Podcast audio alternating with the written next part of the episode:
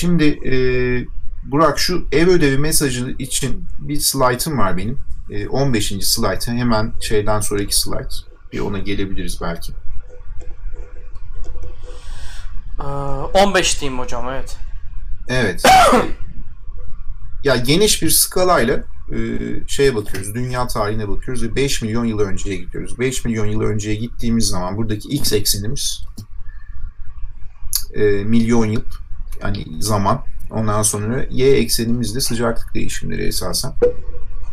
E, ve şeye baktığımız zaman geçmişe doğru gittiğimiz zaman burada dikkat çekeceğimiz nokta şu. Geniş bir aralıkta zamana baktığımız zaman e, sıcaklıklar işte milyon yıl 5 milyon yıl önceden 1 milyon yıl önceye gelinceye kadar işte eksi 2'ye gitmiş ortalama artı 1'e çıkmış. Böyle belki 2-3 derecelik artışlar ve inişler olmuş. 3 derecelik diye ve bunu 500 bin yılda e, 10 bin yıl gibi bir skalaya taşıdığımızda birazcık daha dar bir skalaya taşıdığımızda o kırmızı çerçevenin içerisinde soğumaları, ısınmaları ve soğumaları görüyoruz. Yani buzul maksimumlarının yaşandığı dönemler, buzullar arası dönemler. Bunları görüyoruz. Yine bakıyorum eksi 2 ile artı 2'ye ulaşmayan 3 derecelik sıcaklık değişimlerinden bahsediyoruz. Bu geçmişte dünyanın sürekli deneyimlediği iklim değişimi. Tamam. Küresel ısınma demiyorum. İklim değişimi. Şimdi yine burada bunu, bunu da bir cebimize koyalım biz. Bir burada kalalım ve e, buradan hareketle özellikle son buzul maksimumu 18 bin yıl önce yaşanmış dedim. Buzul maksimumu yaşandığında işte Stockholm'de, Danimarka'da, Londra'da, efendim söyleyeyim New York'ta, e, Chicago'da, Toronto'da işte 1000 metre 3000 metre, 1 kilometre, 3 kilometrelik buz tabakalarının olduğundan söyledim ve bugün oralarda yaşayan kuşlar, böcekler, memeliler hiçbirisi o zaman yaşayamıyordu. Ama 100 bin yıl önce yaşıyorlardı. 100 bin yıl önce buzullar arası dönem vardı. Oralar yeşillikti. Oralar yaşanabilir ortamlardı bu canlılar için. Buzul maksimum 20 bin yıl önce yaşandı. O zaman yaşayamadılar bu bölgelerden ya kaçtılar bir yerlere sığınmak için ya da yok oldular o bölgelerdeki canlılar. Tamam. Ve bu 20 bin yıl önce ne olduğuna ilişkin durum 16. slaytta buzul sığınak hipoteziyle e, bilimciler tarafından, bilim insanları tarafından literatüre kazandırıldı ve test edildi birçok çalışmada. Ve buzul sığınak hipotezi dedi ki Pliostesen buzul döneminde ılıman kuşaktaki sığınaklar ama ılıman kuşağa dikkat çekiyorum Akdeniz'in üzerinde ki Avrupa'daki e, ortam ılıman kuşaktaki sığınaklar ılıman kuşağın yaygın türlerinin genetik çeşitliliklerinin korunduğu alanlar olarak kabul edilmektedir diye bir hipotez ortaya attı e, evrimsel biyologlar. Ve bunu belli ölçülerle test etmeye başladılar. Ve bu testi ortaya koyabilmemiz için, bu testi gerçekleştirebilmemiz için hemen şeye gelelim. 17. slayta ve Yeşil Ağaç Kakan'a tekrardan dönelim. Şimdi Yeşil Ağaç Kakan çalışmasını e, ya da sonuçlarını e, nedir izleyicilerimiz hatırlıyorlar ve ben etkin popülasyon büyüklüğünü, yeşil ağaç kakanın üreyen popülasyon büyüklüğünü elde ettiğim e, genetik datadan resmetmeye çalıştım ve geçmişe doğru bir yolculuk yaptım. Zannediyorum bizim kuşak daha iyi bilir ama e, belki sen de yüksek olasılıkla e, bilirsin. E, Back to the Future diye bir film vardı. Back to the Future hocam benim e, ilk Gelecek beşimdedir. Dönüş. Tabii tabii ya o benim ilk beşimdedir. Evet. Ben Ondan de yaşlıyım 90. Aynen tabii tabii. Yani benim kuşakta yani ben e, işte nedir işte 43 yaşındayım şimdi.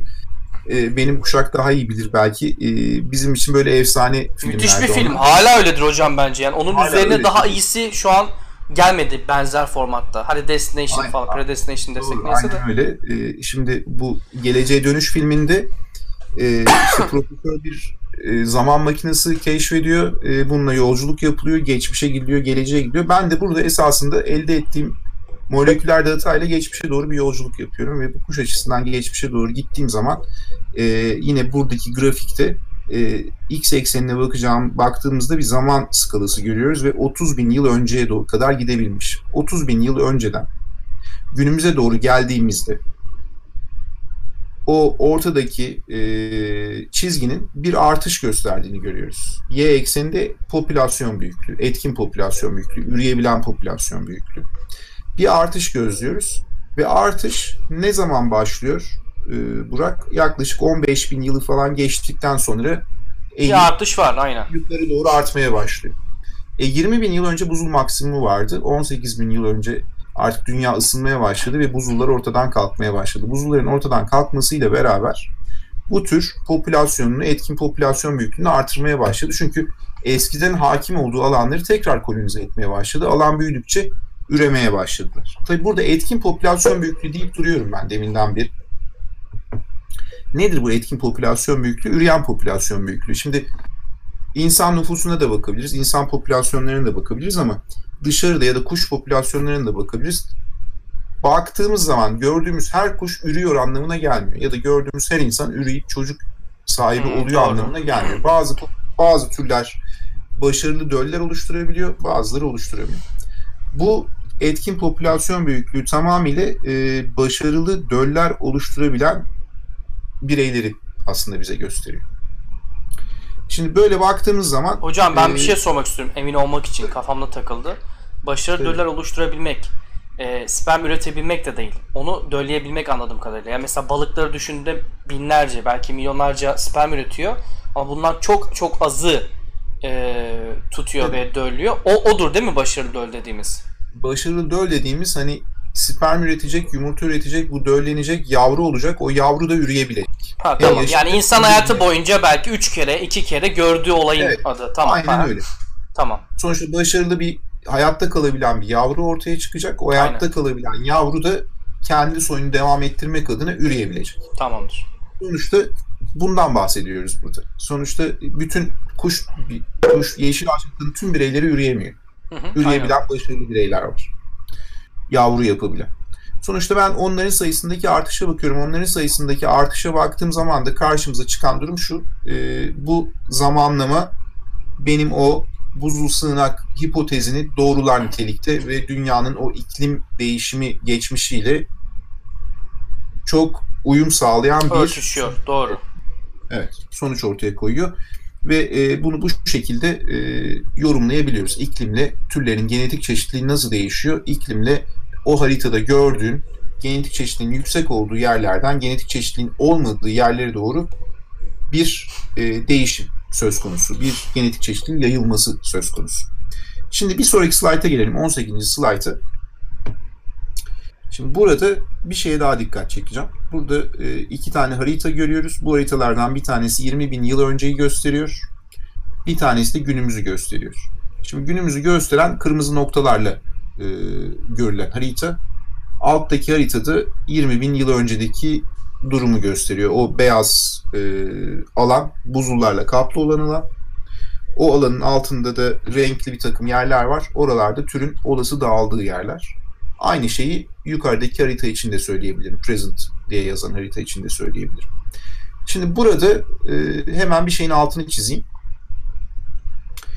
Genetik çeşitliliğin hani iklim değişimine nasıl değiştiğine bakıyoruz ama bu, burada ne yapıyoruz? Bu tamamıyla hani evrimsel biyolojinin içerisinde hiçbir şey ekoloji olmadan anlamlı değildir demeye çalışmıştım ya böyle bir Peter Grant, Rosemary Grant'in en evet. başta söylediği sözü. Ona e, atıf yaparak da burada tamamıyla ekolojik biyocoğrafya yapıyoruz esasında. Gördüğün o kırmızı noktalar türün gözlemlendiği noktalar ve kuş gözlemcilerinin e, sağladığı veriler üzerinden oluşturulmuş bir model esasında. Ve bu tamamıyla vatandaş bilimi denilen bir bilim dalını kullanaraktan ortaya konmuş bir durum. Citizen Science, vatandaş bilimi. Yani halka gidiyorlar orada soruyorlar bu kuştan gördünüz mü? Öyle Aynen mi? öyle. Hmm. Evet. Çok hepimizin güzel. hepimizin bir cep telefonu var. Akıllı telefonu var. Bu akıllı telefona bir uygulama indiriyoruz. Dışarıya çıkıyoruz. Ee, ben kuş gözlemine meraklı birisiyim mesela. Boş vakitlerimi gidip işte araziye çıkıyorum ve kuş gözleyerek geçiriyorum. Ama ben biyolog değilim. E, farklı bir işte çalışıyorum. Tarihçiyim ya da bir iş adamıyım falan. Ama kuşlara merakım var. Fotoğraf çekiyorum. Gittiğim yerde gördüğüm yeşil ağaç kakanları telefonumu kullanaraktan online veri tabanlarına yüklüyorum enlem boylam. Bu program adı ne hocam? Merak ettim. Yani böyle bir program Onu da, varsa onu da söyleyeceğim. Bu Cornell Üniversitesi'nin geliştirdiği bir e, platform, vatandaş bilimi platformu eBird. eBird. çok güzel ya. eBird'e, eBird'e ben veri giriyorum ve diyorum ki işte Ankara'da bugün çıktım. e, ne bileyim Seymenler Parkı'na gittim. Seymenler Parkı'nda otururken bir baktım iki tane yeşil ağaç kakan gördüm. Ne zaman? Bugün. Hemen gidiyorum, tarihi koyuyorum. Enlem boylam bilgisini zaten Google üzerinden çekiyorsun.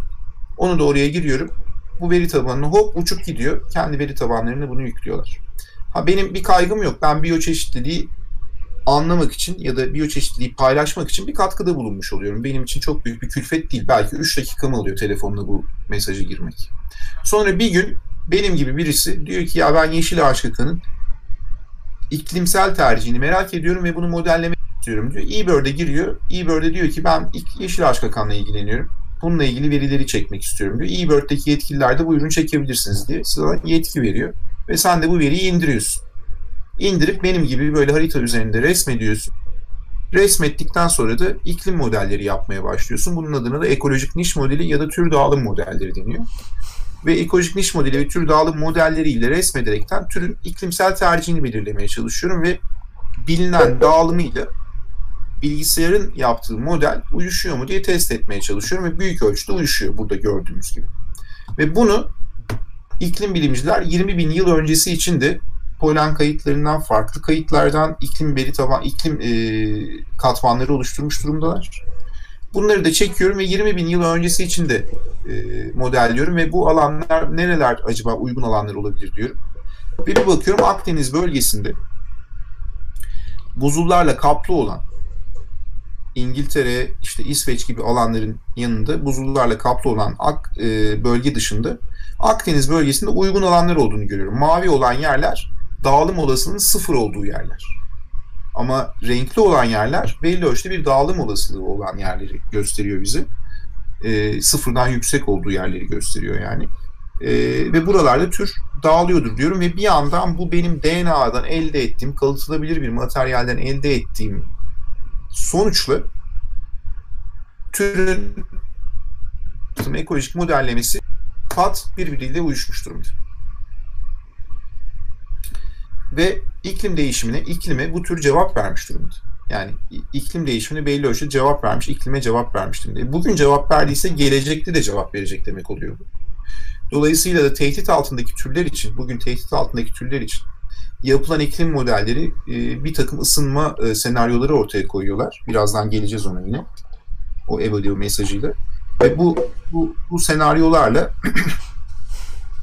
diyoruz ki hani tür iklime sıcaklık anlamında mesela bu tür ortalama sıcaklıkların belli derecede olduğu yerleri seviyor. Belli bir tercihi var.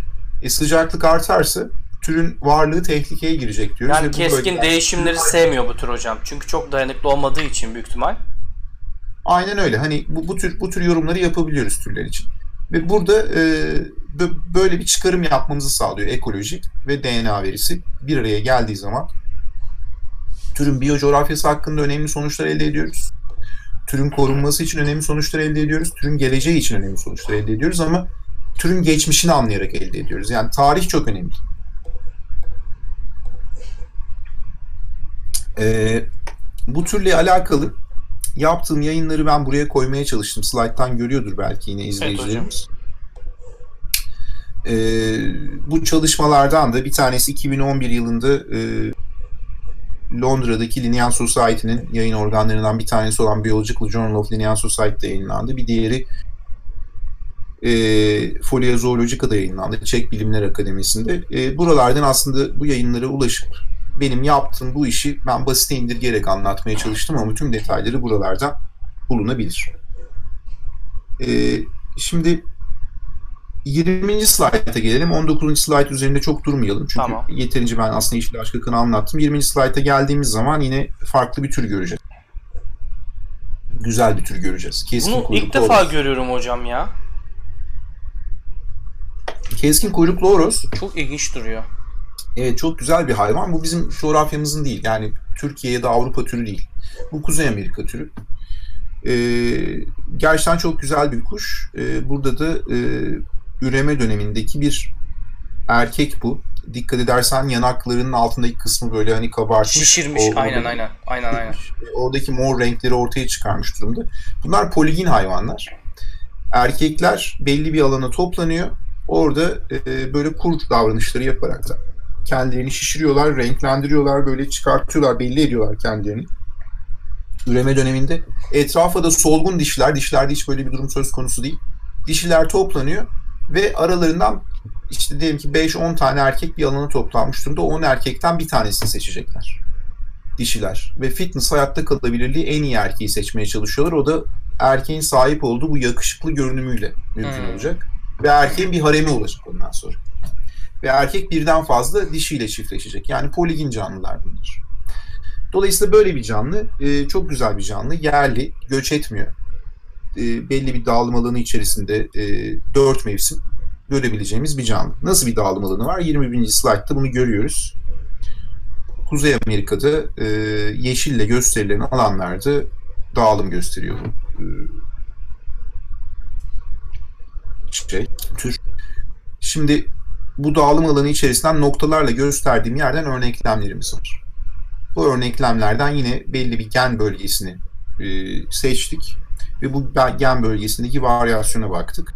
E, yandaki aslında birden 21'e kadar giden e, yerler coğrafi yerleri, e, numaralar coğrafi yerleri gösteriyor bize. Örneklem sayısını falan gösteriyor. Çok o ayrıntıya girmeyelim. Hemen yanında da bir network görüyoruz. Bir ağ. Bu ağda da işte farklı haplotiplerin nasıl sıralandığı görülüyor. Nasıl yer aldığı görülüyor. Ee, burada yaygın bir haplotipimiz var. Bundan yine ayrılan tek mutasyonla ayrılan birçok haplotipler var. Ee, yine yıldız şeklinde bir haplotip yapısından bahsedebiliriz. Şimdi 22. slayta bir gelelim. 22. slayta geldiğimiz vakitte karşımıza yine bir takım haritalar çıkıyor. Türün geçmişi ve geleceği hakkında. Hmm. Şimdi 20 bin yıl öncesinden başlıyoruz. Buzulla kaplı olan alanlar var. O seri halinde görülen haritalarda. Buzulla kaplı olan alanların altında türün dağılım alanlarını görüyoruz. 20 bin yıl önce tür Kuzey Amerika'nın güneyine yakın bölgelerde ve Alaska'da küçük bir sığınakta dağılım gösteriyormuş. Modele göre. Yukarı doğru çıktığımızda Holosene yani 6000 yıl önceye ve günümüze geldiğimizde tür Biraz daha yukarı gitmişler değil mi hocam? Evet, buzulların kalkmasıyla beraber neredeyse güneydeki dağılım alanını tamamıyla değiştirmiş, terk etmiş ve yeni bir dağılım alanı oluşturmuş. Ve 2070'e kadar gittiğimizde nasıl olacak bu durum? Küresel ısınma senaryolarına bağlı olarak tür daha da kuzeye doğru yanaşacak. Ve yandaki büyük harita esasında türün dağılımını nerelerde daralttığını gösteriyor. Kırmızıyla gösterilen yerler yaklaşık 3 milyon 200 bin kilometre karelik bir alanda tür dağılımını daraltırken 2070'e geldiğimizde 2 milyon 970 bin kilometre karelik bir alanda da dağılımını genişletecek. Aslında tür küresel ısınmada olumsuz anlamda etkilenecek gibi gözüküyor. Çünkü belli ölçüde dağılımının bir kısmını kaybedecek. O da yaklaşık 300 bin kilometre karelik bir alanı küresel ısınmaya bağlı olarak kaybedecek gibi gözüküyor. Biraz önceki slaytta hani genetik varyasyonu, genetik çeşitliliği resmetmeye çalıştığım o network'te de biraz önceki o etkin popülasyon büyüklüğünü Yeşil Ağaç Kakan'da göstermiştim. O değişime bakacak olursak da yine türün etkin popülasyon büyüklüğünü geçmişten günümüze bu haritalarda gördüğünüz gördüğün e, şeye göre e, e, işte buzul maksimumluğu yaşanırken dar bir dağılıma sahipti. Daha sonra geniş bir dağılıma sahip oldu. Buradaki o zincire bağlı olarak genişlettiğini görüyoruz esasında. E, böyle bir durum söz konusu. Ve DNA verisiyle yine ekolojik çıktılar birbiriyle uyuşmuş durumda ve ekstra olarak bir de gelecek modeli yaptığımız zaman bu türün dağılım alanı yaklaşık 300 bin kilometre karede nihai olarak daraltacağını öngörüyoruz geçmişte, şey, şey, gelecekte. 2070, 2050, 2070 yıllarında çok yakın bir zaman içerisinde ve tür esasında belli ölçüde çok etkileniyor mu küresel iklim değişiminden? Çok etkilenmiyor ama etkileniyor mu? Etkileniyor. Olumsuz etkileniyor mu? Olumsuz etkileniyor. Popülasyon olarak hocam nasıl etkileniyor? Onu ölçebiliyor muyuz yoksa sadece bölgesel mi elimizde veri var? Gelecek popülasyon ne olacak diye onu ölçemiyoruz ama dağılım alanı daralacağı için yüksek olasılıkla popülasyon da belli ölçüde e, aşağı inecek diye öngörebiliyoruz Hı-hı. sadece. Ama Çünkü insanlar gibi değiller değil mi hocam? Genelde alan büyük olduğunda daha fazla oluyorlar ve yiyecek de evet. tabii bol olduğunda. Evet. Evet. Hani şey gibi düşünün şimdi ama, İstanbul'da dar ama, ama 20 milyon orada Türkiye'de hani. Elbette doğru söylüyorsun ama daralma söz konusu olduğu için popülasyonda ki birey sayısı anlamında da belli ölçüde bir azalmadan Tamamdır. bahsedebileceğiz yani. Ee, şimdi bu da hani farklı bir coğrafyadan bir örnekti. Ee, ilginç bir örnekti bana göre. Tür küresel ısınmaya bağlı olarak gerçekten çok olumsuz etkilenecek mi bu durumdan? Değil. Olumsuz çok etkilenmeyecek ama olumsuz etkilenmemesi e, yani çok ciddi olumsuz etkilenmemesi söz konusu değil ama belli ölçüde bir olumsuzluk yaşayacağı açık. Hocam ben bir araya girmek istiyorum. Mesela biz hep küresel iklim değişikliği dediğimiz zaman işte gelecekle ilgili kaygılarımızı anlatırken hep kendimiz üzerinden yani biz derken ben düşünmüyorum ama genelde medyada baktığınızda hep insanların geleceği, insanlığın sonunun ne olacağı, bununla ilgili kaygılar, işte kendi kendimizi yok edeceğiz, dünyamızı yok ediyoruz ama o kadar güzel bir örnek verdiniz ki e, neydi hocam bu türün adı? E, Latincesi. Keskin kuyruklu horoz. Keskin kuyruklu horoz. E, Latincesi de Timapanus paselu okuyamıyorum bile. Pasenalus ha. gibi bir şey oluyor Timpanicus herhalde. pasinalis. Timpanicus yani çok güzel ya. Mesela Pasinalis. burada bu kuş üzerinden onların nasıl etkileneceği yani o kadar benciliz ki kendimiz dışında bir türün etkileneceğini düşünemiyoruz bile. O yüzden bu yön o kadar önemli ki benim için. Mesela burada bu kuşların nasıl etkilendiğini aslında çok mantıklı anlattıklarınız. Baktığımızda çok basit şeyler ama e, vurgulamak gerekiyordu aslında. E, hep insan üzerinden gidiyoruz maalesef örneklerde ama insan belki yarın bir gün e, Mars'a da gidebilir. Belli olmaz yani. Bir yerde koloni de kurabilir. Sonuçta insanlar da elbette etkileniyor küresel iklimden. Ve sürekli olaraktan yeni arayışlara giriyoruz. Ama peki bu canlılar ne olacak? Yani bu canlıların insanlar gibi yüksek teknoloji şeyleri yok. Yani klima gibi bir şey yok değil mi hocam evde yani? Biz hadi Antalyalıyım ben. E, yazın tabii ki yaşı, nefes alınacak gibi değil. Bilmiyorum hiç Ağustos'ta geldiniz mi? Ama klima açabiliyoruz. Ama diğer canlılar için tabii ki böyle bir durum maalesef söz konusu değil. Yok yok tabii doğru söylüyorsun ama e, yani bu bize şunu gösteriyor esasında. Burada altını çizmemiz gereken şey küresel iklim değişimi, küresel ısınma ve buna bağlı olarak da türler e, dağılımlarını değiştirerekten buna cevap verecekler. Bu bir kuş türü. Bir kuş türü dağılımlarını böyle değiştiriyor. İnsanlar da dağılımlarını değiştirmek durumunda kalabilir. Hemen burada bir parantez açılıp izleyicilerimiz için. Yine insanlar da yani bir takım şeylerden kendi popülasyonumuz için nasıl çıkarım yapacağız? Bir de ona e, değinebiliriz hızlıca. E, Arap Baharı'nı hatırlıyorsundur. Hani, e, Orta Doğu'da gerçekleşen Arap Baharı hala etkisini sürdürüyor. İşte Suriye'nin bugünkü geldiği durum mesela. Hani politik anlamda baktığımız zaman ciddi anlamda sıkıntılı durumlar yaşanıyor Orta Doğu'da. E, ayaklanmalar söz konusu oldu. İşte Mısır, Suriye, efendime söyleyeyim e, farklı coğrafyalara baktığımız zaman Libya. Şimdi Arap Baharı'nı tetikleyen şeylerden bir tanesinin iklim değişimi olduğu söyleniyor. Şimdi politik anlamda herhangi bir şey tartışmayacağız. Onları onları anlatmayacağım. Şunu söyleyeceğim. Ee, Proceeding of the National Academy of Science'da çıkan birkaç yayın var. Bunlardan bir tanesi oldukça önemli. Arap Baharı'nı işliyor ve iklim değişimini işliyor. Orta Doğu coğrafyası çok kırılgan bir coğrafya. Hani bereketli ilanın olduğu yer, Güneydoğu Anadolu bölgesi. Bu kırılgan coğrafya şunu gösteriyor bize. Belli dönemlerde çok verimli zamanlar geçiriyoruz bu coğrafyada. Belli dönemlerde de kuraklık bir anda e, bu bölgelerde kendini göstermeye başlıyor iklime bağlı olarak ve insanlar kırsal alanda tarımsal üretimlerini düşürüyorlar ve buralardan göç etmek zorunda kalıyorlar. Yani dağılım değiştiriyorlar aynı bu kuşta olduğu gibi. 2006 yılında da Suriye ve çevresi ve Irak gibi bölgelerde o bereketli olduğu bölgelerde son 900 yılın en kurak zamanı yaşandı. 2006 yılında. 2006 yılından 900 yıl geriye gidecek olursak ortalamayı aldığımız en kurak zaman. Ve bu kurak zamana bağlı olarak da kırsalda yaşayan birçok köyde yaşayan insanlar yeterince ürün elde edemedikleri için büyük şehirlere göç etmeye başladılar. Dağılımlarını değiştirdiler ve büyük şehre gelince dediler ki biz burada iş buluruz. İş bulamadılar. Stres faktörü artmaya başladı ve bunu hükümete bağladılar. Bulundukları merkezi hükümetlere ayaklanmalarla cevap vermeye çalıştılar. Ve Arap Baharı dediğimiz şeyler ortaya çıkmaya başladı. Hani çok indirgemeci bir yaklaşım olarak görülebilir dinleyenler tarafından belki ama elbette ki derin politik sebepleri vardır.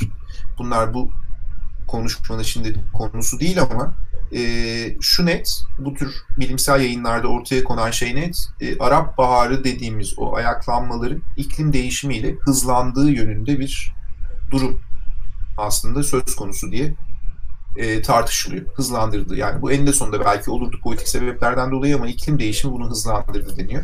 Ve insanlar da belli ölçüde işte göç ederek dağılımlarını değiştirmeye başlıyor. Aynı burada bir, Aslında hocam çok anormal, çok şey değil aslında bu verdiğiniz örnek yani beni şaşırtmadı. Mesela ortada da olan savaşların birçoğunun arka planında su kaynakları da var. Bunu da herkes biliyor. Yani e, evet. petrol tamam önemli bir faktör. Petrolde enerji üretimi demek, sonuçta gelir demek önemli bir faktör ama petrolü içemezsin.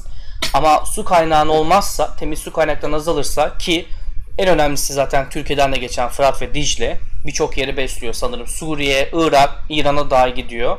Çok önemli bir bölge. Ve iklim değişikliğinin de sonucunda olacak olan kuraklık ileride bir 30 yıl belki diyelim ki bir plan yaptığını düşünüyorum devletlerin. Tabii ki o bölgeleri ele geçirmek için yani yapmayacağı şey olacağını düşünmüyorum bence.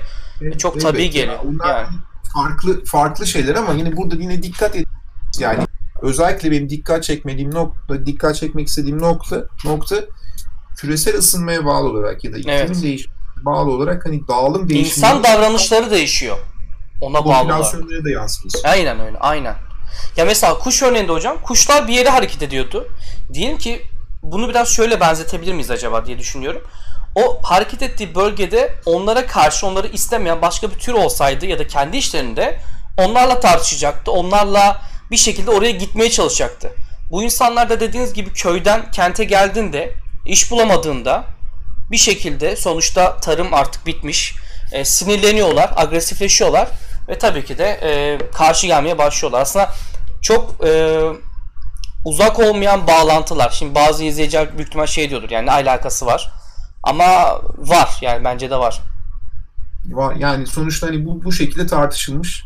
Dolayısıyla yani bu da yine e, ekstra bir bilgi olarak e, bu bu konuşmanın hani bu söyleşinin e, bir şeyi olsun. E, yan ürünü gibi olsun. Tamamdır. Olsun yani. Şimdi e, Burak şeye gelebiliriz. 23. slide yine geçelim. 24'e gelelim bence. 24'te Anadolu Sıvacısı örneğim var benim. Geldim hocam. Evet önem verdiğim çalışmalardan bir tanesi. Çünkü Türkiye ile alakalı bir çalışma. Anadolu sıvacısı e, bizim ülkemize ve ülkemizin çevresinde Kafkaslara bir de Midilli Adası'nda üreyen popülasyonları hmm. var. Yani hemen hemen Türkiye'ye endemik bir tür. Dünyada başka bir yerde yayılmıyor. Bu haritada gördüğümüz yer dışında herhangi bir yerde yok. Dolayısıyla Türkiye için önemli bir tür yani. Ben bu kuşu hocam sanki gördüm ama başka renkte diye hatırlıyorum. Ee, Antalya'da çok var sanki. Antalya'da var. Kızılçam ormanlarının Evet Kızılçam'ın orada. Hı, aynen. olduğu yere gidersen yaygın olarak görebileceğin Geyik tür bayırı. ve özellikle şu göğsünde, şu bölgede e, bir kahverengilik, kızıllık görürsün. E, çok çok güzel bir hayvandır. Hani ötüşü de çok karakteristik. Evet, evet. E, şimdi bu hayvanın dağılımını bu şekilde ben bir göstermeye çalıştım. Tamam. E, önceki dağılım değişimine bir örnek. Şimdi bu hayvanın örneklemleri var. İşte nereden? Bir sonraki slayta gelecek olursak bir sonraki slide'da bakıyoruz işte. Ee, Ala Dağlar'dan, güneyde Ala diye yazan örneklem, işte e, Adrasan'dan, yine Antalya'dan, Lesbos, Midilli Adası'ndan, Kaz Dağları'ndan, Kartalkaya'dan ve Krasnodar dediğimiz e, Rusya'nın Gürcistan'ın kuzeyinde Rusya sınırındaki bir coğrafyadan, bir coğrafi yerden örneklemler var. Bu örneklemlerden işte aldığımız kan örnekleri diyelim, alınan kan örnekleriyle elde ettiğimiz bir gen bölgesi dizisini baktığımızda e, karşımıza o haritanın içindeki küçük çerçeveyle görülen kısım karşımıza çıkıyor. 605 baz çiftlik bir bölgeye bakıyoruz, bir e, gen bölgesine ve buraya baktığımızda e, farklı farklı renkler görüyoruz. Bu renklerin her biri yine farklı bir DNA dizisi. Ve bu farklı DNA dizileri arasında bir yolculuk yapacak olsak mesela örneğin gri renkle turuncu renk arasında e, gidecek olsak kırmızının üzerinden geçiyoruz. Ya da siyahla sarı arasında gidecek olsak kırmızının üzerinden geçiyoruz.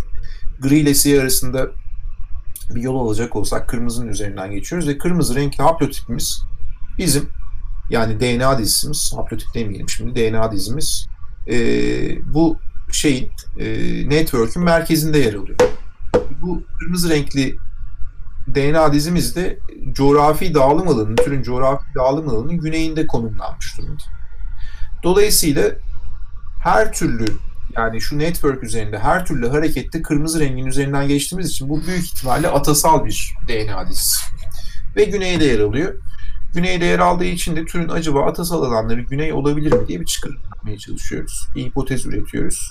Ve genetik çeşitliliğe de baktığımız zaman ne kadar farklı DNA dizisi var güneyde diye baktığımız zaman birden fazla yani işte ne bileyim 1, 2, 3, 4, 5, 6, 7, 8 farklı DNA dizisini güneyde görürken işte Krasnodar'a baktığımızda iki farklı DNA dizisi görüyoruz. Kartalkaya'ya baktığımızda üç farklı DNA dizisi görüyoruz. Kaz Dağları'na baktığımızda iki farklı DNA dizisi görüyoruz. Yani genetik çeşitlilik de Akdeniz bölgesinde bu tür için daha yüksek. Dolayısıyla Akdeniz bölgesi hem genetik çeşitliliğin yüksek olduğu alanları barındırıyor hem de atasal bir DNA dizisini barındırıyor. O da şu e, network'ten kaynaklı olarak.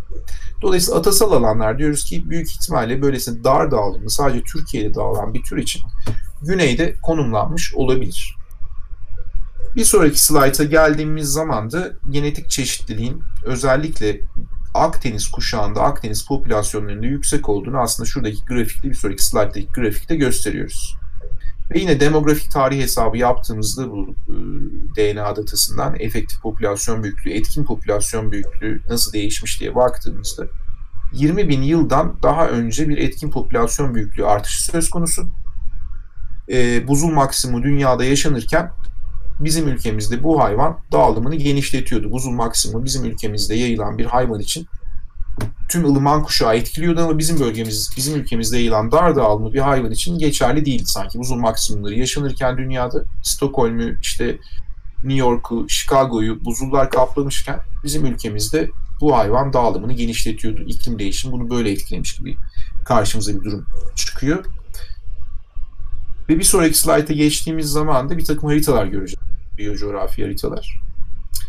A ile gösterdiğimiz harita günümüzü gösteriyor ve bunun üzerine bir takım noktalar var. Yine dediğim gibi vatandaş biliminden elde ettiğimiz gözlem noktaları bunlar. Kendi yaptığımız gözlemler, vatandaş biliminden elde ettiğimiz gözlemler.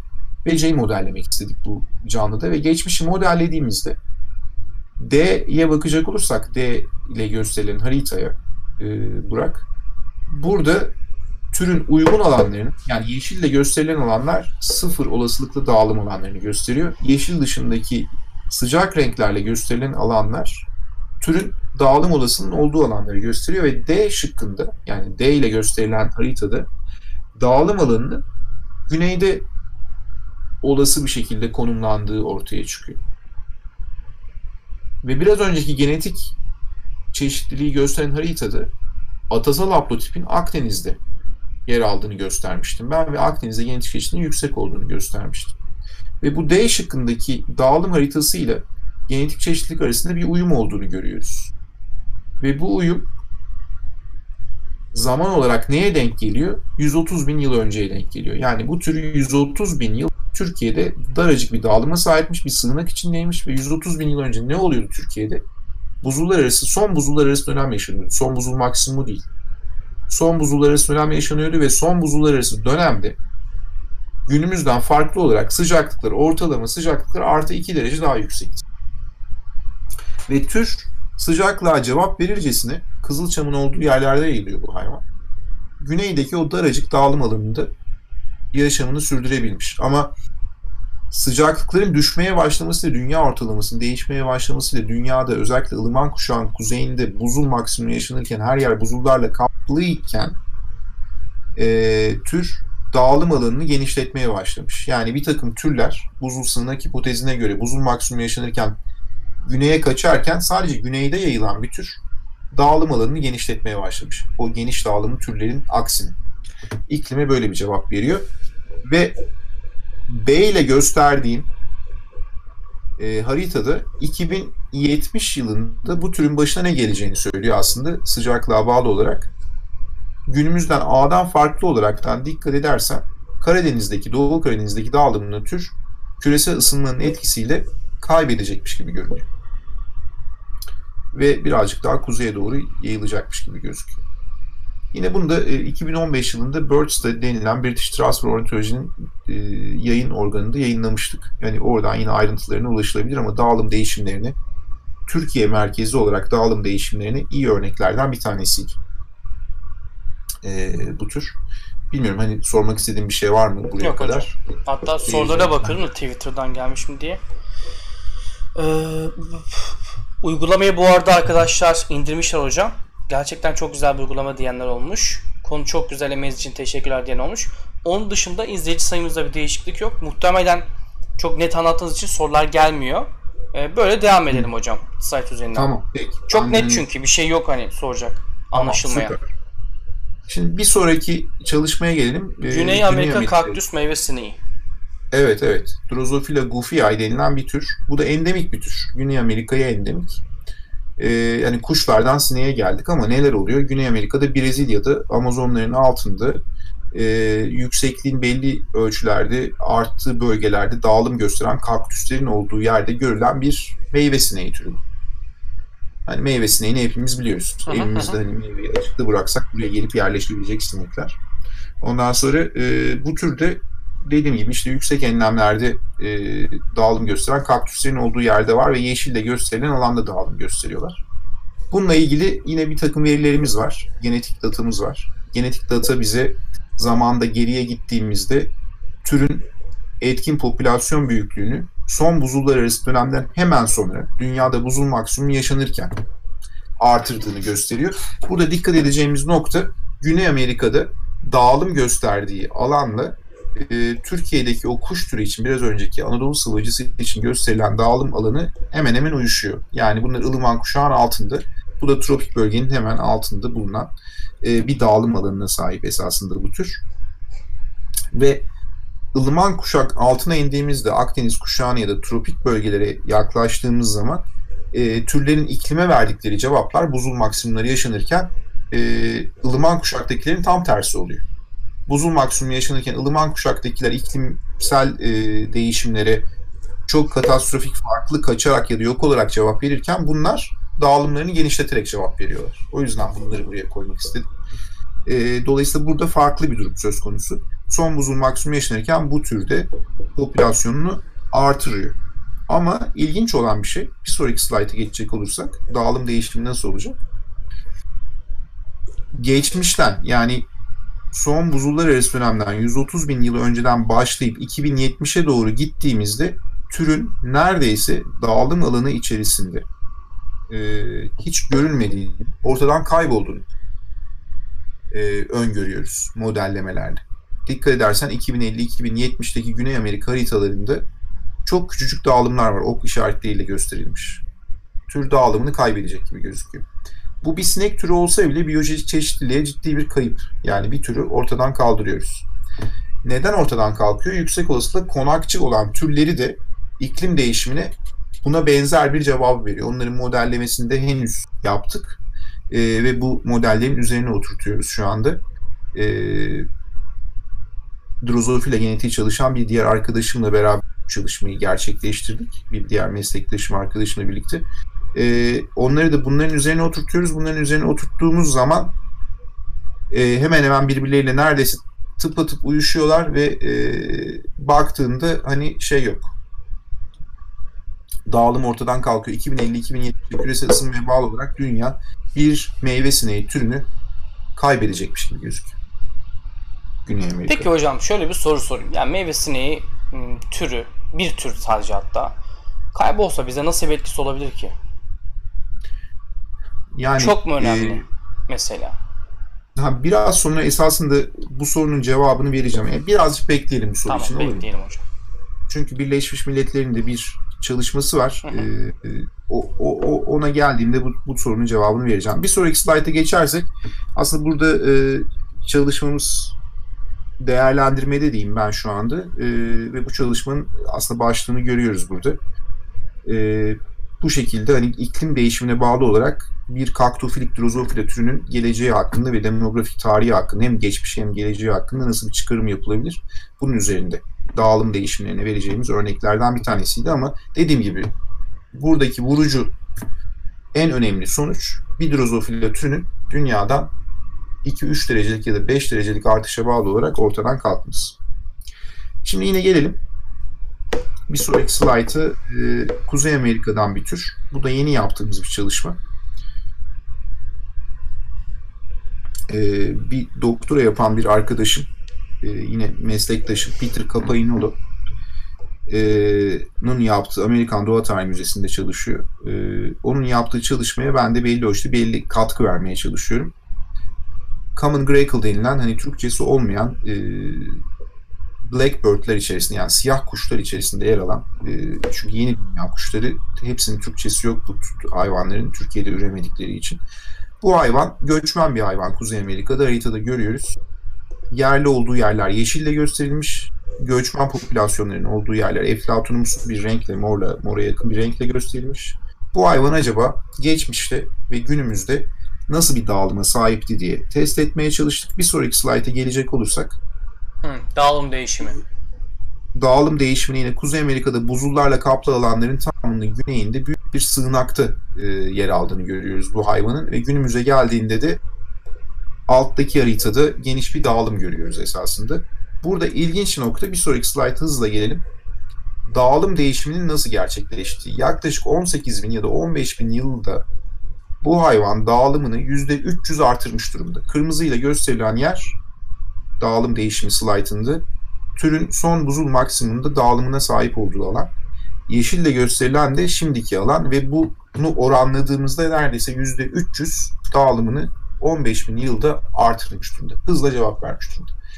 Küresel ısınma devam edecek olursa en önemli değişkenimiz sıcaklık değişkeni bu hayvanın dağılımında küresel ısınma devam edecek olursa bu hayvan büyük ihtimalle Kuzey Amerika'yı saracak. Hiç görülmediği yerlerde de bu hayvanı görmeye, ürediğini görmeye başlayacağız gibi görünüyor. Dolayısıyla türler meyve sineğinden tutun da işte kuşlara kadar memeli örneklerimiz de var esasında ama ben genellikle kendi yaptığımız çalışmalardan hareket etmeye çalıştım. Ee, bütün türler biyoçeşitliliği oluşturan biyoçeşitliliğin bileşeni olan türler dağılım değişimleriyle iklim değişimine cevap veriyor görünüyorlar. E, kimileri dar boğazlara girecek, ortadan kalkacak, kimileri dağılımını genişletecek.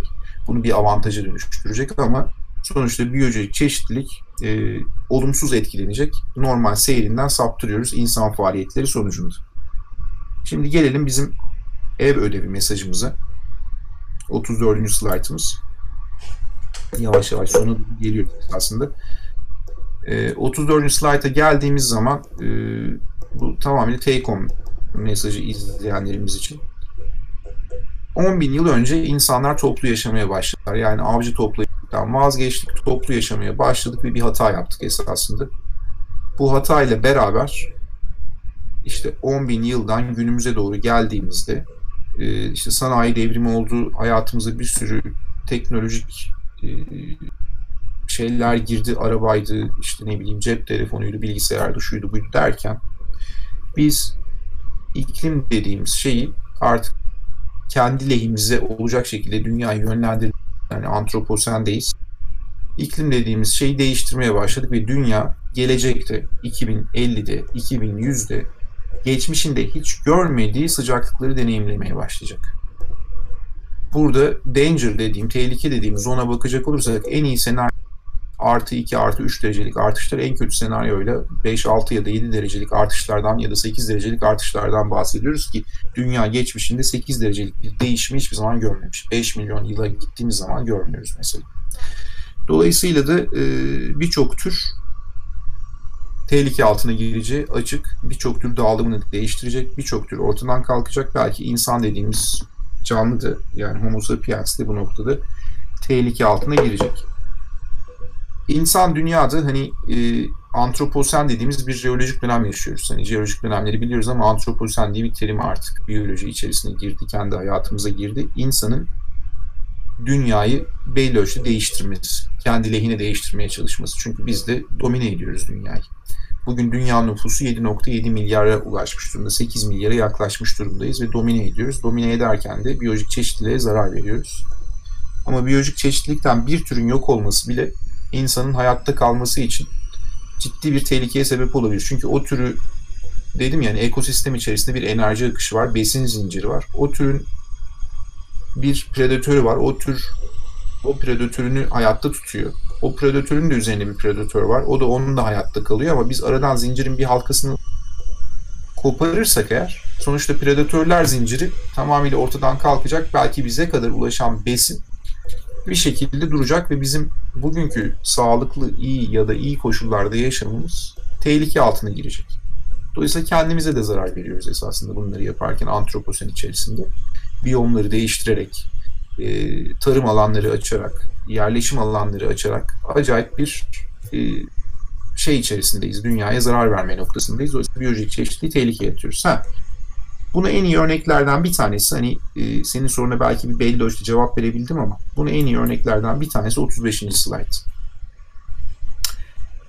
1600 ile 1990 arasındaki yok oluşlara baktığımız zaman memeli türleri ve kuş türleri için karşımıza şöyle bir durum çıkıyor. Kuş türleri için yok oluşlara baktığımız zaman alttaki haritaya dikkat edelim. Küçük küçük noktalar genellikle adalarda biz kuş türlerini yok etmişiz. Nasıl yok etmişiz? Bu adalar 1500'den sonra belli ölçüde kolonize olmaya başlamış. Örneğin Avustralya 1700'lü yıllarda Avrupalıların kolonizasyonuna maruz kalmış. Avustralya'nın çevresindeki küçük adalar. Yine 1500'lü e, yıllardan sonra insan kolonizasyonuna maruz kalmış ve buraları tahrip etmeye başlamışız. Ve ada olduğu için buradaki kuşların kaçabileceği yerler yok. Evet, dört tarafı denizle çevrili hayvan yeni bir alan bulamayacak. Çok sınırlı sayıda, e, çok sınırlı bir ortama sahip. Bu sınırlı ortama sahipken sonuçta yaşayacak başka bir alan bulamadığı için insanın küçük bir müdahalesiyle bu bölgede birçok kuşu yok etmişiz. Memelilerin yok oluşuna baktığımız zaman yukarıdaki harita daha çok ana karaya denk geliyoruz. Örneğin Libya'da Kızıl Gazel denilen buraya resmini koyduğum türü bu 1500'lü yıllardan sonra çok yakın bir zaman içerisinde ortadan kaldırmışız mesela insan faaliyetleri sonucunda habitatı kalmamış bu hayvan. E, dodo kuşu Madagaskar'ın hemen doğusunda Mauritius denilen bir adada yaşıyordu. Uçma kanatlarını görüyorsunuz. Uçma özelliği olmayan bir türdü. E, çünkü predatörü yoktu adada.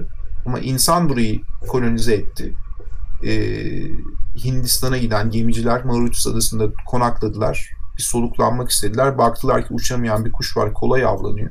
Bunu avladılar yediler. Bir kısmını alıp ana karaya götürmeye kalktılar falan derken bu hayvan hiç predatör görmediği için hayatında insanın da dost zannetti. Kaçmadı ondan da. Kaçamazdı da zaten. Dolayısıyla yok oldu gitti. Bugün tek örneğini Oxford Üniversitesi Doğa Tarihi Müzesi'nde o da tek örneği değil de bir kafatası şansımız var Dodo kuşunun. Dünyada örneği de yok hani. Ondan sonra resimlerden başka. Güvercinle akraba olan bir tür. Dolayısıyla insanın etkisinden bir tanesi. Yine e, ben bir slide göndermiştim sana ama 36. slide olmuyor. Onu da açalım hocam. Ee, Hangisiydi? Şimdi iki tane daha var. Bir hmm. o PDF'ler onlar şeyler makalelerimiz yapmayalım ama e, bir tane sana bir mail göndermiştim gün içerisinde ama akşam üzeri. Bir dakika hocam bakayım. Üç tane var şu an slide elimde. Evet bir tane mail gelmiş olacak. Bir e-mail, e-posta gelmiş sana bu slaytlardan sonra bugün gelmiş olacak. Ha e, aşağıdaki şekli sunuma dair mümkün mü dediniz mi hocam? Ha evet evet orada bir şekil var. Sadece bir şekil tamam. Durun onu açayım evet, ben onu şeyde. Onu gösterebilir miyiz mesela? Tamam duracağım bir saniye. Şöyle denedim. Şurada yapabilirsek. Bir saniye. Hı hı.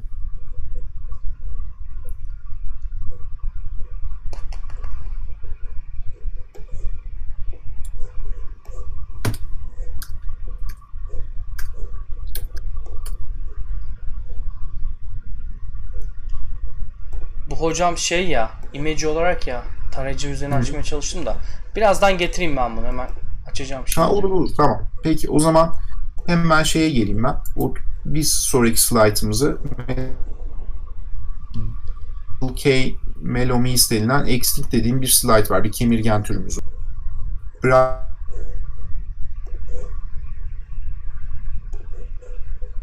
Bramble Hocam bir saniye ses gitti. Bir dakika. Ha açtım bu arada. Ekrana verdim ben onu az önce. Ha verdin mi? Bir önceki Ver- slaytımız. verdim hocam. O fotoğrafı verdim ekrana. Ha fotoğrafı verdin. Ha tamam. Aynen. Kemirgen türü. Aynen. kemirgen türü iklim değişimine bağlı ilk yok oluşlardan bir tanesi. Küresel ısınmaya bağlı. Çünkü Papua Yeni Gine'nin alt, altında küçücük bir ada var. Ee, e, bu adada Bramble Cay denilen küçük bir ada var. Kırmızıyla gösteriyorum. Bu ada su altında kaldı artık. Küresel ısınmaya bağlı olarak sular yükseldi. Buzulların erimesi sonucu su altında kaldı ve bu küçücük memeli artık dünyada yok. Küresel ısınmanın sonucu olarak. Yine benzer şekilde bir sonraki slaytımızda bir kuş türümüz var. Bu kuş türü bir ardıç kuşu. Ee, Kuzey Amerika'da yayılıyor. Ee, yaklaşık sıcaklığın böyle bir derece artması sonucunda 2100 yılına kadar belki işte 5.4 Fahrenheit deniyor. Ee, bu kadarlık artması sonucunda bu türün yaklaşık dağılım alanı içerisinde 3'te 2'lik kısmı dağılım alanında yok olacağı söyleniyor. Dolayısıyla bu tür de tehlike altına girecek bir ardış türü.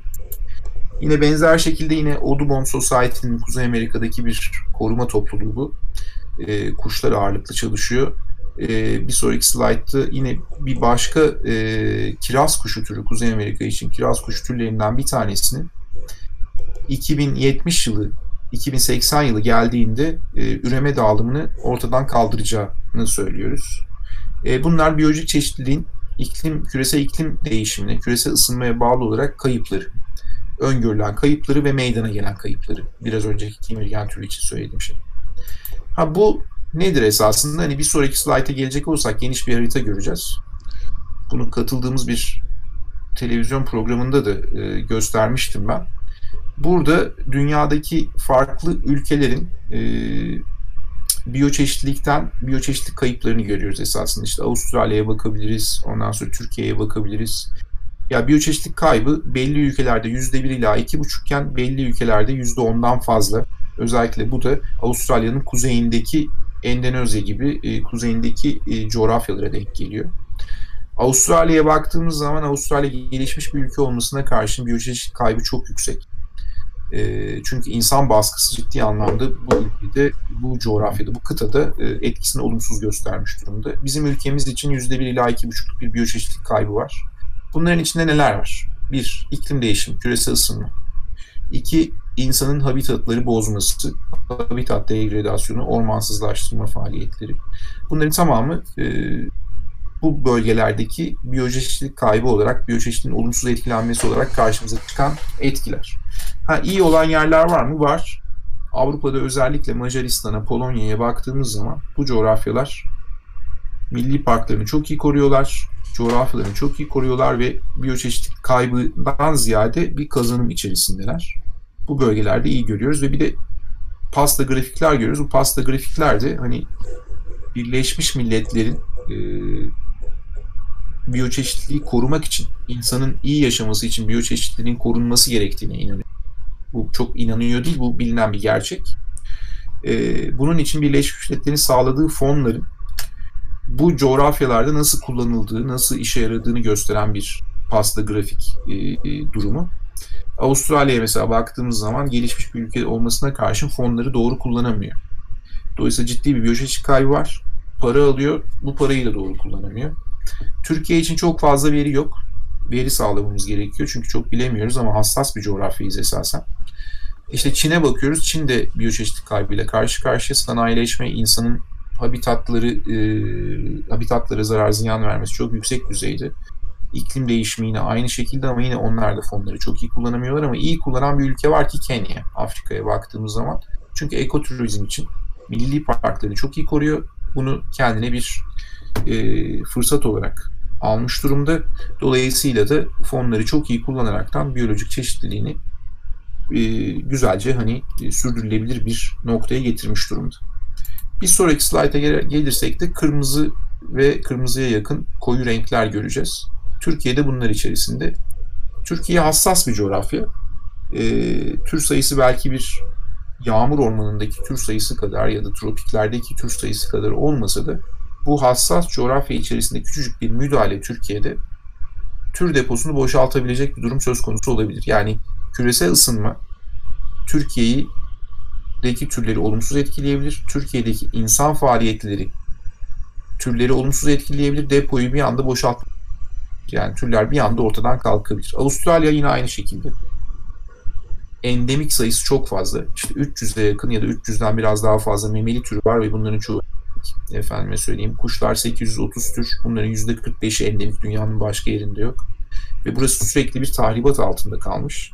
Ve yine burası çok hassas bir coğrafya. Ee, yine tahrip edebilirsiniz ve bir anda tür deponuzu boşaltabilirsiniz. %45'lik endemik türlerinizi kaybedebilirsiniz mesela Avustralya'da. Dolayısıyla bu tür durumlar söz konusu. Ee, bir sonraki slayta geçecek olursak dünyadaki eko regionları, eko bölgeleri görüyoruz ve bunlardan krizde olanlar ve gerçekten yüksek öneme sahip e, bölgeleri yine soğuk renklerden sıcak renklere doğru görüyoruz. İşte Türkiye e, yüksek riskli bölgelerden bir tanesi. Biraz önce söylediğim sebep dolayısıyla yani kırılgan bir coğrafya, dikkat edilmesi gereken bir coğrafya. Önemli hotspotları barındırıyor. Tür sayısı sınırlı. Bunları bozarsak, biz buradaki ekolojinleri takip edersek türlerimizi kaybedebiliriz, biyoçeşitliğe zarar verebiliriz. Dolayısıyla e, insanın iyi yaşamasını tehlikeye sokabiliriz ki bu da Birleşmiş Milletler'in önemsediği noktalardan bir tanesi esasında biyoçeşitliliği aman zarar vermeyin. Hem insanın yaşaması için hem de diğer canlıların yaşaması için önemli olduğunu söylüyorlar. Şimdi esasında e, burada yeni bir şeye hemen hızlıca değineceğim. Bir sonraki slayta gelirsek Burak hani sana birazcık bahsetmiştim. Darul Acemoğlu denilen bir önemli bir ekonomist var. Ee, Ulusların Düşüşü diye bir kitap yazmıştı. Şimdi Dark Corridor diye bir kitap yazdı James Robinson'la beraber. Önemli bir şeyi ortaya koyuyorlar. Yani ülkelerin özgürlüklerinin kolay kazanılmayacağını, e, belli ölçüde hükümetlerle, toplumlar arasındaki belli dengelerle bunun dar bir koridor olduğunu, uzun bir süreçten geçeceğini, uzun bir sürecin ürünü olacağını, özgürlüklerin e, savunuyorlar. Ben bu kitabı okudum da e, çok daha yeni çıktı. Çok da tavsiye ediyorum aslında izleyicilerimize. Okumalılar. Darun diğer kitaplarını da okumalılar. Ulusların Düşüşü gibi. E, dar koridor hipotezinin, dar koridor teorisinin ya da e, biyolojik çeşitliliğe uyarlanabileceğini söylüyorum. Yani biyolojik çeşitliliğin korunması için de hem devletlerin, e, devletin hem de toplumun belli ölçüde donanımlı olması gerekiyor. Devlet biyolojik çeşitliliği korumak ve öğretmek için belli yasalara ihtiyaç duyabilir. Bunları ortaya koyar. Bu yasalara ve eğitime göre şekillenmiş dinamik ve bilinçli bir topluma ihtiyaç vardır aynı zamanda. Bu toplum gözlem yapar. Vatandaş bilimi gibi diyorum veri toplar. Bu veriyi veri tabanlarıyla e, halkın ya da hükümetin ya da devletin hizmetine sunar. Devletin yasalar için ihtiyacı olan bilgiyi sağlar dolayısıyla ve toplum bu dinamizmi sağlamazsa yani bu şekilde dinamik olmazsa kurumlar istediği kadar yasa koysun. Toplum dinamik olmadığında biyoçeşitliliğe karşı bilinçli olmadığında bu yasalar işe yaramayacak ve toplumun bilgisizliği ve devletin yetersiz düzenlemeleri de biyolojik çeşitlilik için tehditlerin artmasına neden olur ki biyolojik çeşitlilik kaybına sebep olabiliriz. Ve bu da biyolojik çeşitlilik için dar bir koridordur esasında. Bir süreçtir yani. Bunların hem toplum bilgilenecek hem devlet bu bilgileri alacak, uygun yasaları koyacak, uygun koruma stratejilerini geliştirecek. Yani bir kapı değil. Kapıyı açtın da bu olduğu gibi değil bir dar koridordur ve bu dar koridor içerisinde ilerlemek durumundasın ve bir süreçtir esasında. Bu koridorda devlet ile toplum birbirini dengelemezse biyolojik çeşitlilik tehdit altına girer ve kaybedebiliriz. O da insanın bulunduğu ortamda yaşaması için bir takım tehlikeli durumların ortaya çıkmasına sebep olur. Hayatta kalamayız. Dolayısıyla antroposen dönemin en önemli sorunu olan e, bu insanın habitatlarını etkilemesi, küresel iklim değişimi, küresel ısınma. Yine Darwin Hocamoğlu ve James Robinson'ın ortaya koyduğu bu teoriye dayalı olarak biyolojik çeşitliliğin dar koridorudur diye bir fikir öne sürmek istiyorum ben. Hani bunun altı doldurulabilir. Bu çok hani bu sunumu hazırlarken daha önceki okumalarımdan ve bu kitap daha yeni 15 Ocak'tan biraz önce çıktı. Yani birkaç gün önce çıktı. Elde ettiğim okumalardan elde ettiğim e, hani bir miktar entelektüellikle ortaya koyduğum bir hipotez esasında biyoçeşitlilik için. E, Darwin Acemoğlu ve James Robinson'ı da aslında bu anlamda e, çok takdir ettim yaptığı çalışmalarda. Çünkü özgürlüğün geleceğini ve toplumların nasıl özgürlüğü kazandıklarını çok güzel örneklerle ortaya koymuşlar ve süper bir teori ortaya atmışlar esasında. Ve bunun biyoçeşitliğe uyarlanabileceğini düşünüyorum. Bunu dikkate almak gerektiğini düşünüyorum. Mesela Avustralya örneğine bakacak olursak e, Avustralya bu dar koridordan doğru geçemiyor yani.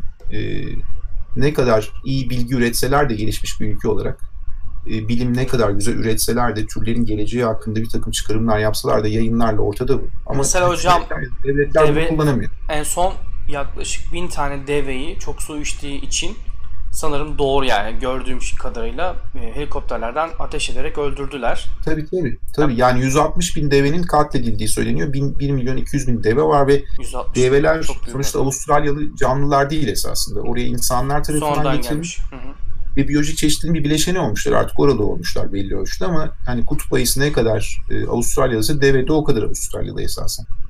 Ama sonuçta orada olmuşlar. Ama devlet ne kadar gelişmiş de olsa develeri kontrol altında tutamamış ve biyoçeşitliğe zarar veriyorlar. Bu dar koridor geçememişler yani. E, o zamanlar kısırlaştırılabilirdi. Bu kadar toplu hayata yani dışarıya salınmayabilirdi. Üremesine izin verilmeyebilirdi ama bunlar yapılmış. E, bunlar yapılınca da bir bakıyorsun e, durum çok olumsuz bir boyuta geliyor ve develeri şimdi öldü kalıyorlar. Yani devenin günahı ne yani? Ondan sonra hayvanı niye e, kalkıp öldürüyorsun? Daha önceden bunun önlemini alabilir yaşanmayabilir diyorsun ve bu dar koridordan Avustralya geçememiş gibi gözüküyor. Ee, yani diyeceğim burada hani 44. slayta bir daha bir gelecek olursak yani ev ödevi mesajımız şu. İnsan bu antroposen içinde ciddi anlamda biyolojik çeşitliliği olumsuz etkiliyor. Bununla beraber küresel ısınma problemi olumsuz etkiliyor. Bunu dikkate alarak da karbon ayak izimizi düşürmek için ne yapabiliriz? Hani bireysel faaliyetler belli ölçüde belki e, olumlu etkilere dönüşebilir. İzleyenler, dinleyenler açısından da. E, bunlar bun, bunlar için neler yapabiliriz? Bunu bir kere e, müşahede etmemiz, düşünmemiz gerekiyor. E, ve bu grafiği de aslında unutmamak gerekiyor. Ben çok önemsiyorum bu grafiği. E, bir tehlike altındayız. Yani biyoçeşitlik tehlike altında küresel ısınma, küresel ısınmanın da kaynağı insan yine sonuçta. Değiştiriyoruz. Ve son slaytım geliyor şimdi. Burada da biraz üniversitemin de altını çizmek istiyorum. Çünkü önemli çalışmalar yapmaya çalışıyoruz Hacettepe'de. Bunlardan bir tanesi sürdürülebilir kalkınma hedefleri doğrultusunda e, Türkiye üniversiteleri arasında zannediyorum hani tek örnek ya da az örneklerden bir tanesiyiz. Önderlik etmeye çalışıyoruz. E, iyi olduğumuz alanlar var ama sağlıklı yaşam ya da sağlıklı bireyler ya da e, insanın iyi yaşaması için hem iklim eylemine katkı verecek çalışmaları yapmaya çalışıyoruz ve bunları derlemeye çalışıyoruz. Ee, bir web sayfası oluşturmaya çalışıyoruz. Bunları ortaya koymaya çalışıyoruz. Diğer üniversitelerde belli ölçüde örnek, örnek olmaya çalışıyoruz esasında bu yaptığımız çalışmayla. Çok fazla proje var üniversiteye baktığımız zaman büyük bir üniversiteyiz. Ee, bunu da ortaya koymaya çalışıyoruz ve sürdürülebilir kalkınma hedefleri doğrultusunda işte dediğim gibi diğer ülkeler belli fonlar alıyorlar. Belki ilerleyen zamanlarda bizim ülkemiz de yararlanmaya başlayabilir daha ciddi bir şekilde belki bilmiyorum yararlanıyor zaten ama daha ciddi anlamda yararlanmaya başlayabilir. Ve e, insanın iyi yaşaması için ve biyoçeşitliliğin korunması için bunun da yapılması gerekiyor. E, bunun da altını çizerekten ben en azından bu sunum silsilesini bitireyim. Belki yani biraz konuşabiliriz üzerine. Ben tekrardan sana çok teşekkür etmek ben istiyorum. Ben teşekkür ederim hocam. Gerçekten şimdi şunu da söyleyelim yani bizim için hocamız bir sunum hazırladı. Var olanı bile kullanmadı e, bu bile ne kadar yayını ciddiye aldığı veya sizin e, sizi önemsediğinin göstergesi aslında bu. Ben bu yüzden e, izleyeceğimiz adına hocam teşekkür ederim. Zaten yayının ben, kaydı... Ben de çok teşekkür ederim. Ben dediğim gibi bilimi popülerleştirmek çok önemli. Halka ulaştırmak adına ve çok önemli bir şey yapıyorsunuz. Gelecek Aslında hocam bizimki tam olarak da şöyle biraz popülerleştirmekten de ziyade hiçbir zaman olmayacak çünkü bilim iletişimi. Yani işte evet, bilim evet, insanlarını evet. biraz daha böyle insanlara tanıtabilmek, bilim insanlarının o işte makaleler arasında sıkışmış bilim insanlarının ofislerine biraz daha izleyicilerin karşısına çıkarabilmek. Mesela Erciyes mezunuyum ben. Orada yapay zekada iyi bir hoca var, Derviş Hoca. Bir türlü ikna edemedik daha yani. Yayın almayı çok istiyorum. Çünkü gerçekten önemli çalışmaları var. İstiyorum ki insanlar da onu tanısın. Tabii ki bu alanda çalışanlar makalelerden biliyordur ama belki bilmeyenler de vardır. Mesela Ez, Emre Gezgin Emre demiş ki çok faydalandım. Teşekkürler hocam demiş. Biz teşekkür ederiz Emre. E, protesteron, e, testosteron hatta. Protestosteron. Bu çok komik bir nick. Bizim nickler de böyle. İyi ki varsınız hocam demiş.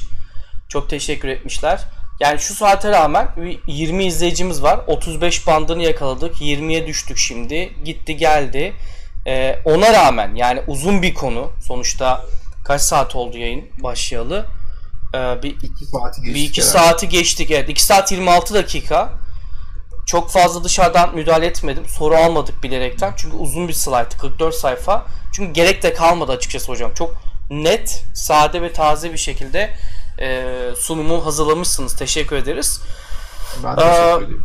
Bir yayın daha düşünüyoruz sizde. Kafamızda var. Daha çok Çağatay Hoca ile bu Avustralya'daki orman yangınlarını daha çok konuşacağız. Onunla bildiğim kadarıyla. Ya ben Çağatay'la çok iyi olacağını düşünüyorum. Çünkü orman şimdi önemli bir sorun ve kendisi de iyi bir yangın ekoloğu. Ee, yakın zamanda Seferihisar'da önemli bir yangın yaşadı mesela. Dolayısıyla bu konuda e, yine sizin kitleye ve e, YouTube'da da olacak zannediyorum. Tabii tabii YouTube'a zaten otomatik atılıyor hocam. Orada e, Çağatay yani Çağatay'dan da çok yararlanabileceğinizi, onun da çok ileri olduğunu düşündüğüm için e, programa çok pozitif katkı sağlayacağını düşünüyorum. Ben özellikle de hani altını çizmek istedim. Hani bana bir şey düşerse seve seve her zaman. Hiç problem değil. E, beraber de tartışırız. E, hiç problem değil ama dediğim gibi aklınızda olsun bence. Tamamdır. Um, arkadaşlar sorunuz yoksa yavaştan yayını kapatabiliriz. Son e, hocanın da görüşünü alalım. Hocam da vaktini almak istemiyorum. Anlaşılan fazla soru yok. Çünkü netti. Hocam peki eklemek istediğiniz bir şey var mı slaytların dışında? E, bu Vallahi konuda? aklıma gelen bir şey yok. Aradan hep böyle hani doldurarak gittik boşlukları. Ee, evet. İyi gerçekleşti herhalde. Umarım hani çok şey olmamıştır. Anlaşılmayan yer olmamıştır. Çok teknik de kalmamıştır. Ben basite indirgemeye çalıştım ama hem yaptığım çalışmalar üzerinden özetlemeye çalıştım. Ya benim demek istediğim şu iklim değişimi bir gerçek. Küresel ısınma bir gerçek. Bunun altını çizmemiz lazım. Buna dikkat etmemiz lazım. Dolayısıyla buna bağlı olarak biyolojik çeşitlilik kaybı da bir gerçek. Ve bunun da e, eninde sonunda belki bizim kuşak için değil ama torunlarımız için, onların çocukları için dünyayı ciddi bir sıkıntıya sokacağı e, söylenebilir. İşte sular yükselecek. İşte en basitinden bir tane adadaki küçük bir kemirgen adanın su altında kalması sonucunda ortadan kalkmış. Bu örnekler 100 yıl içerisinde artarak devam ediyor. Dolayısıyla bu bilinçle umarım hükümetler de bunlar için gerekli önlemleri alır. Batı dünyasında, doğuda, her yerdeki. Ama biz de bireysel olarak e, buna katkı vermeye çalışalım diye düşünüyorum yani. Söyleyeceğim bu. Yani take on mesajımız bu olsun. Hani şu grafik ve bu grafikten elde edeceğimiz o tehlikeli bilelim yani. Teşekkür ederiz hocam. Çok sağ olun. Bize iki buçuk saat ayırdınız. Gerçekten uzun soluklu güzel bir yayın oldu. Ee, o zaman bir sonraki yayında görüşmek üzere diyelim. Ee, şey bir yayın, izleyicimiz demiş ki Utku Bey LinkedIn üzerinden ekledim. Sizi kabul eder misiniz demiş. Ha bu arada ulaşmak isteyenler size nasıl ulaşabilir? Yani LinkedIn'den mi ulaşsınlar? Nerede ulaşsınlar? Ya LinkedIn'den ziyade hani e, LinkedIn'i çok ben aktif olarak kullanmıyorum. İşte bir Facebook hesabım var. E, utkuperktas.net web sayfam var.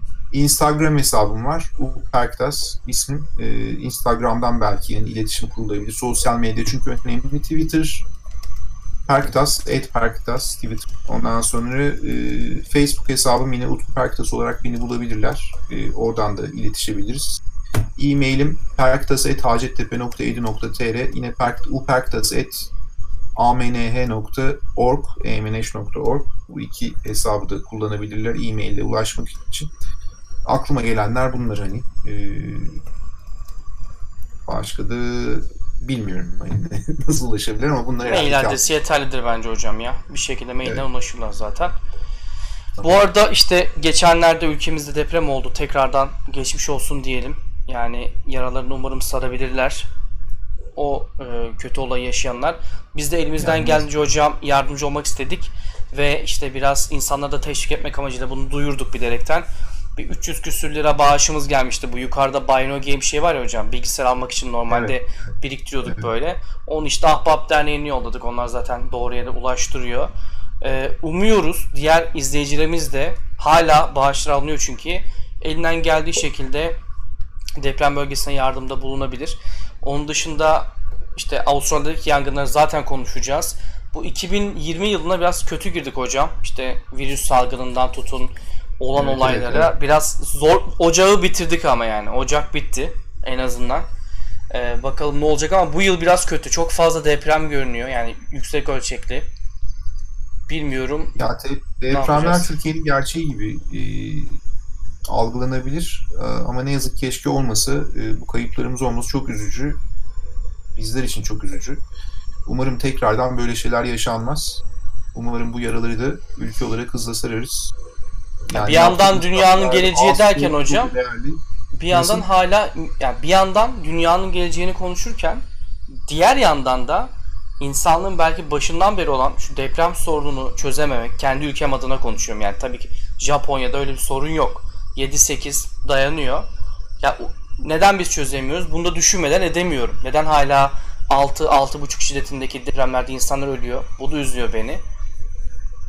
Ya sonuçta yeni çıkan bir şey de değil yani. Milyonlarca yıldır var. Yani önlem alınmaması. Tabii, tabii. Bizim ülke için bir gerçek hani önlemlerin keşke bu kayıpları yaşamasak ama umarım e, bundan sonrası için önlemleri daha iyi alırız. Çünkü deprem yani işte dediğim gibi yer kabuğu oynuyor.